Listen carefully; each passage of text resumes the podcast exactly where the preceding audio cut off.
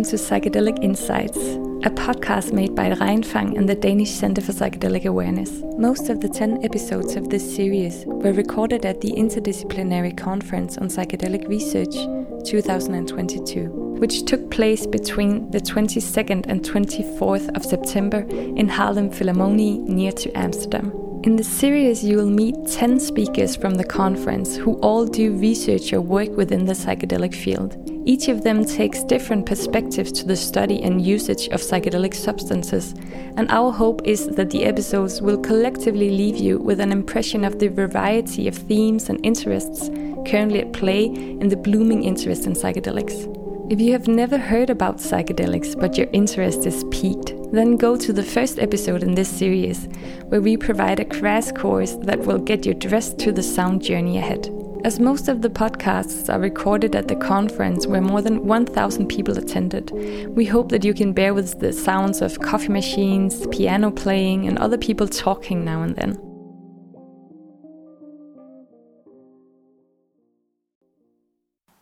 In this episode, we get to talk to Kim Kuypers, who is an associate professor with Maastricht University, Faculty of Psychology and Neuroscience. She obtained her PhD there in 2007, and for the following four years, she remained in Maastricht, conducting postdoctoral research into the effects of MDMA on memory and driving performance. Her aim is to understand the neurobiology underlying flexible cognition, empathy, and well-being. Dr. Kuypers and her team employ a psychopharmacological model to study the acute and longer-term effects of psychedelics on these behaviors and their underlying biology. Dr. Kuypers and the team at Maastricht have been investigating the optimal dose of microdosing LSD to improve mood, cognition, and pain resilience with minimal side effects and interferences to day-to-day life. In 2018, Dr. Kuypers was named the principal investigator for the Netherlands in the MAPS phase 2 clinical trials of MDMA-assisted therapy for PTSD in Europe. This episode was conducted on Zoom a couple of weeks after the conference, and we got to talk to Professor Kuypers mainly about his studies on microdosing, potential side effects of the practice, new trends and disputes in the field, and where the science of microdosing is headed next. We hope that you'll enjoy the episode. Hello, everyone. I'm sitting here on Zoom with Kim Kuypers, who are taking time out to uh, to do a little interview with me here around her, research and her talk at ICPR about microdosing. Um, so, Kim, you're currently affiliated as associate professor with Maastricht University, uh, yes. uh, Faculty of Psychology and Neuroscience. Maybe you could tell us a bit about what are some of the key questions uh, and themes that you address in your research there. Oh, that's already a, a big question. Uh, currently, we focus on microdosing. So, microdosing is, I don't know whether everybody is familiar with it, but it's taking one tenth of a regular dose and then taking it repeatedly, the, the psychedelic. Mm. Um, there is a lot of hype around this uh, topic. So, we really want to understand whether microdosing really affects behavior or uh, biological measures and whether it can be useful for patients. That that is in a nutshell what we're currently working on. Okay. Super interesting. So maybe you could tell us a bit about what your presentation about microdosing at the conference was about. Yeah, at the conference, I really wanted to give an overview on what research already has been done because it's a very young field and there is also a lot of skepticism. Um, it is perhaps stupid to say, but in, in this part of, of the psychedelic field, you have believers and non believers.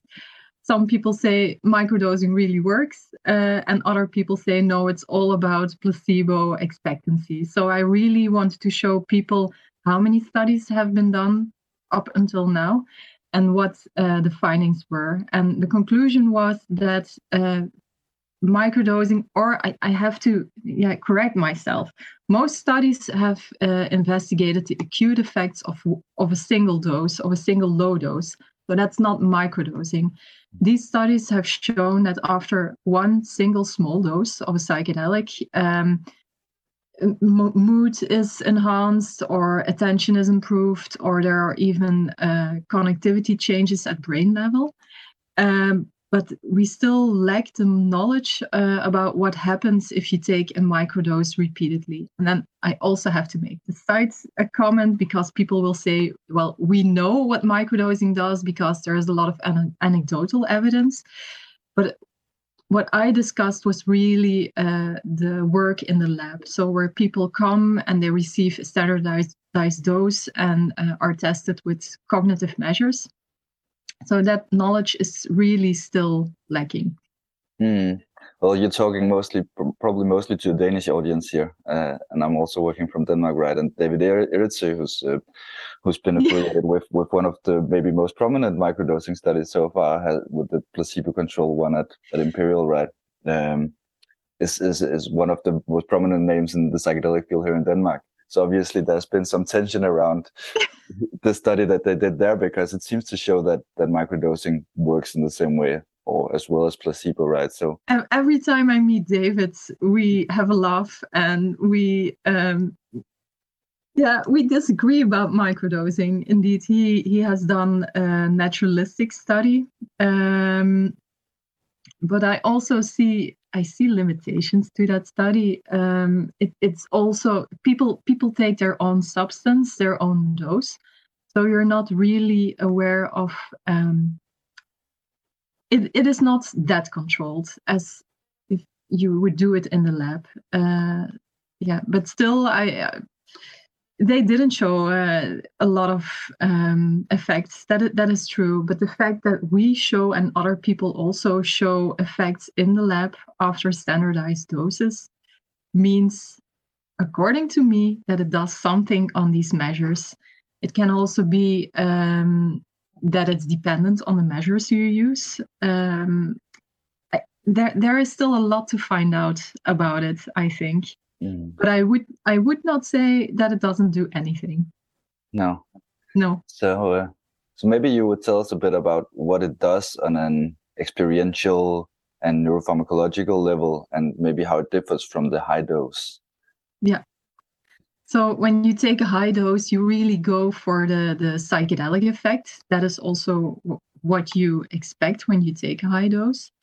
Um, when you take a microdose, you do not want to have these perceptual changes. Uh, you do not have a full trip, so to say. Uh, people take it to enhance creativity or uh, productivity, attention, um, social behavior, but they also take it to self medicate for ADHD or depression or anxiety. What we have shown in the lab, so we have done, first of all, a placebo controlled uh, dose finding study to understand at which dose does a small dose uh, does anything on behavior? We showed that um, so we used lsd as a psychedelic. Uh, we gave 5 10 and 20 micrograms of lsd single doses. And we showed that at least at the highest dose uh, attention was improved for uh, some of the participants mood, positive mood was enhanced, but also we showed that um, there is a marker in the blood you can assess, which says something about neuroplasticity that was also enhanced. So that was it for our first results, but we also have seen in other studies that, for example, connectivity between frontal uh, areas and the amygdala are enhanced and that that correlates with um, an increase in positive mood um, there were also some findings with EEG, and, and all these findings uh, on a biological level are in line with the findings of higher do- dosing studies. Mm. So um, they show a sim- similar effect, but a smaller effect. So that that's uh, yeah, I think that that's it for now. Uh, we also know that there will be a large study uh, in Australia that will look at um, repeated doses of psilocybin in uh, depressed patients. So that will be one of the first uh, patient studies, and we will start a study in ADHD patients to see what it does to uh, symptoms of ADHD. Okay, wow. So when are you going to start that project? Yeah, hopefully soon. We already have uh, approval by the medical ethics committee, but it's just now waiting for some practicalities, and then yeah, we will hopefully uh, be able to start this year. Very nice looking yeah. forward to hearing about that. So the the study with LSD you did to test at, at what the dose or what the dose range would be for for microdosing effects to kick in. What was the protocol, or did you did you dose people several times, or just once to see if there was an effect? Or? Yeah, we only dosed them once because we had a lot of discussion before we started the study, and we wanted to go for a full uh, uh, for a real microdosing study where you give it repeatedly, but we also said we don't know which dose to pick. And that's why we did this dose finding study to understand at which dose you have acute effects. Mm. Um, so we had we had effects at the the 10 micrograms, we had effects at the 20, uh, but at the 20, some people had perceptual alterations. They saw something uh, moving. So that's why we thought, well, let's go for the. We also did a repeated dosing study. Let's go for 15 micrograms of LSD. Mm. We have just completed the study. We're still analyzing it. So I cannot uh, tell anything about the results yet. But yeah. yeah. Well, um, I hope you will keep me informed. um, so, so you also talk in your presentation. You talk a bit about the the fact that people actually seem to find their own dosing protocol, yeah. both with regards to to dose and also with regards to the interval between the doses and so on. Also with regards to the substance. Um, in in your study, what could maybe you could talk a bit about the protocol? Is it like every third day that that they would dose, and for for how long? What's the period? Yeah. No, now I, I have to dig deep. So I think we left two days in between. Uh, so in the repeated dosing study, and uh, we did it for two weeks. Uh, if you ask people about microdosing, they say, yeah, you have to do at least uh, it for one month. And then I'm also puzzled about why do they state you have to take it for one month if we already show that people have acute effects after a single dose. Mm. So um, potentially there are changes taking place at a biological level, I think, um, and and we should investigate that what what happens. So if you look into the literature uh, about studies that have been conducted, um, these so there is another repeated dosing study by a lab in Chicago, and they also dosed, I think, for three weeks or something. Also a, a short period, not four weeks. Um, so there's also still knowledge missing. And you say that people come up with their own schedule. Uh, that is true. That is something that is very hard to do in the lab, I think. Uh, so I do not see it happening that soon that we will um, really fine tune the dose to a person or fine tune the schedule to a person. So it will stay with the standardized protocols and doses, I think. Um, and then we might need larger sample sizes to uh, find effects. Mm. I think because it's not that personalized. Mm. Okay, so now we are at the at the topic of repeated dosing. One of one of the the big themes with relation in relation to that has been the the 5-HT2B uh, affinity of, of psychedelics and and the potential harmful effects that might have with frequent ad- administration because of our knowledge about 5-HT uh, B effects with with with with regards to the heart, right? Um, yeah. Do you have a, what are your thoughts or what are your knowledge in, in this area? So I, I can say we don't know what microdosing will do. Uh, this uh, idea was based on research with fenfluramine in the past, and then they gave a high dose of fenfluramine then it was harmful for some people. Uh, they developed a cardiac uh, disorder. Mm. So I think it will be uh, we have to screen. You, yeah, you could. So we always screen people for heart conditions, but perhaps uh, if you really intend to do a trial to find out about this kind of safety, you might want to do. And I think you have to do um, more detailed heart research. It's not my expertise, but I heard from people that um, it's a specific kind of echo or something you have to do. So you could do it uh, pre and post.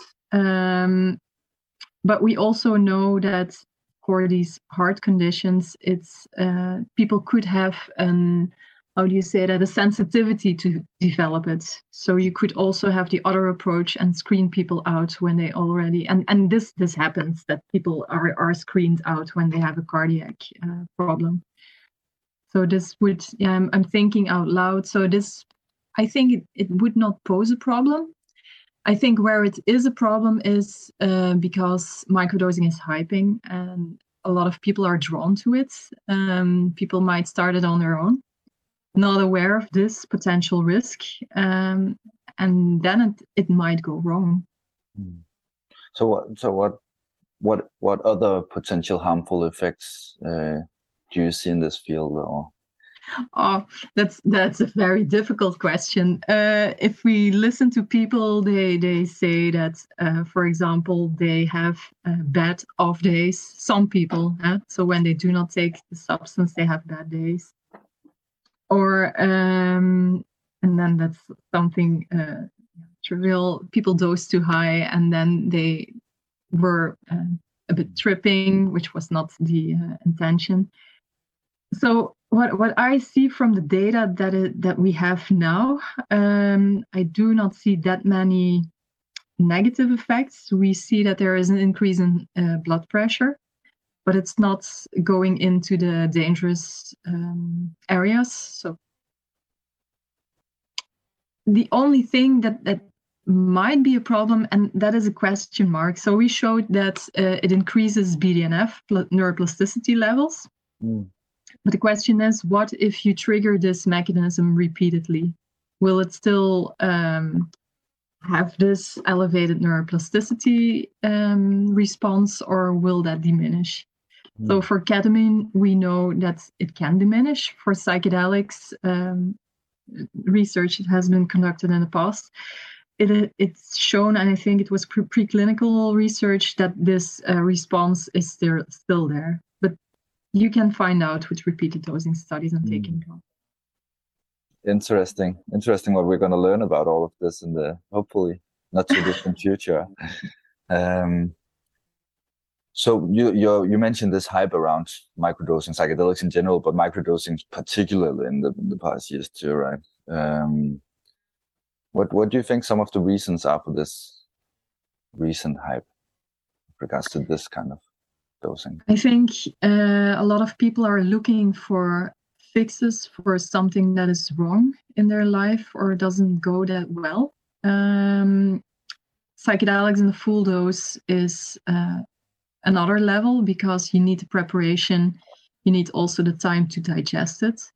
If you microdose, you will not notice it, um, and it's it's easier to include in norm in daily life. I think people are drawn to it because of that. Mm. So yeah, so it's it's it's a easy, it's more approachable somehow for yes for yeah people in regular life. Yeah, makes sense. Yeah, makes sense. So, what what do you think some of the most interesting current developments in this field is in the field of microdosing? What do you pay special attention to? It, it is still so so young and so small. So the, the most interesting developments are, I think, the patient studies that will uh, be starting soon. Mm. So so in people who are actually diagnosed with something, oh yeah. Yes, yeah, yeah because that is also one of the things that is said or is thought that uh, all these negative effects uh, all these negative effects there are negative effects in placebo controlled studies. And then it's the question why? Because other people say that it works. So is it then placebo or is it just because um, microdosing works? If you already have a deficiency if you're already uh, working at a, a, bit of a lower level so that's uh, where there is still uh, room for improvement. We talked a bit about this um, personalized protocol that, or personalized schedule that people usually do outside of the studies. And I, I feel like I've noticed that mini dosing has become a, a real thing, like just the stage above microdosing somehow. Is that something yeah. you also noticed? Is, is that something that you would be interested in re- researching to at some point? You mentioned that at 20, 20 microgram of LSD, you actually get some kind of perceptual um, effects too. Is that something you'll be moving into? Um, I don't know whether we're uh, exactly moving into it, but I'm definitely interested in exploring all uh, dose ranges that are possible. I'm also thinking about the psycholytic approach that has been used in the past, where you use uh, lower doses but with psychedelic effects in therapy. So where, where you use it as kind of a lubricant uh, for your sessions. And, mm. So yes, definitely, there is so much to explore still in the psychedelic yeah. field. so just to round off, might be a good place to ask you if you had any takeaways from ICPR or anything you found particularly interesting, or just like what you thought about the conference in general. So what I always have when I go to a conference uh, is I, I, really see interesting bits and pieces. I make notes, and then I, I need some time to digest it. Uh, what I still can remember is in one session, um, but perhaps not that interesting for for the people who are listening. But um, there was somebody presenting her work on creativity and showing what kind of stimuli stimuli she used and the met- methodology to uh, investigate it. And she used paintings and then uh, made use of eye tracking.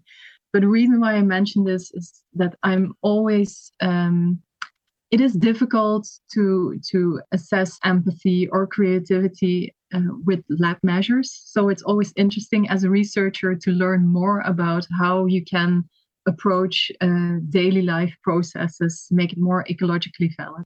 Mm. So, yeah. Thank you. So, is there anything that you would like to say or mention before we, yeah, say have a nice day to each other? I just want to thank you uh, for this interview, and I hope that, uh, yeah, people enjoyed it.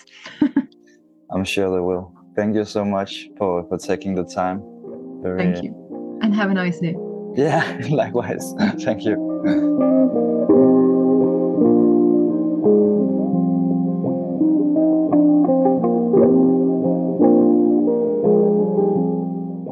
Thank you for listening. This podcast was made in a collaboration between Reinfang and CEPTA, the Danish Center for Psychedelic Awareness. The music in the podcast was made by Victor Lange. Thank you to the Open Foundation for organizing and funding the ICPR conference and for providing us with a quiet space during the conference days for doing the podcast recordings.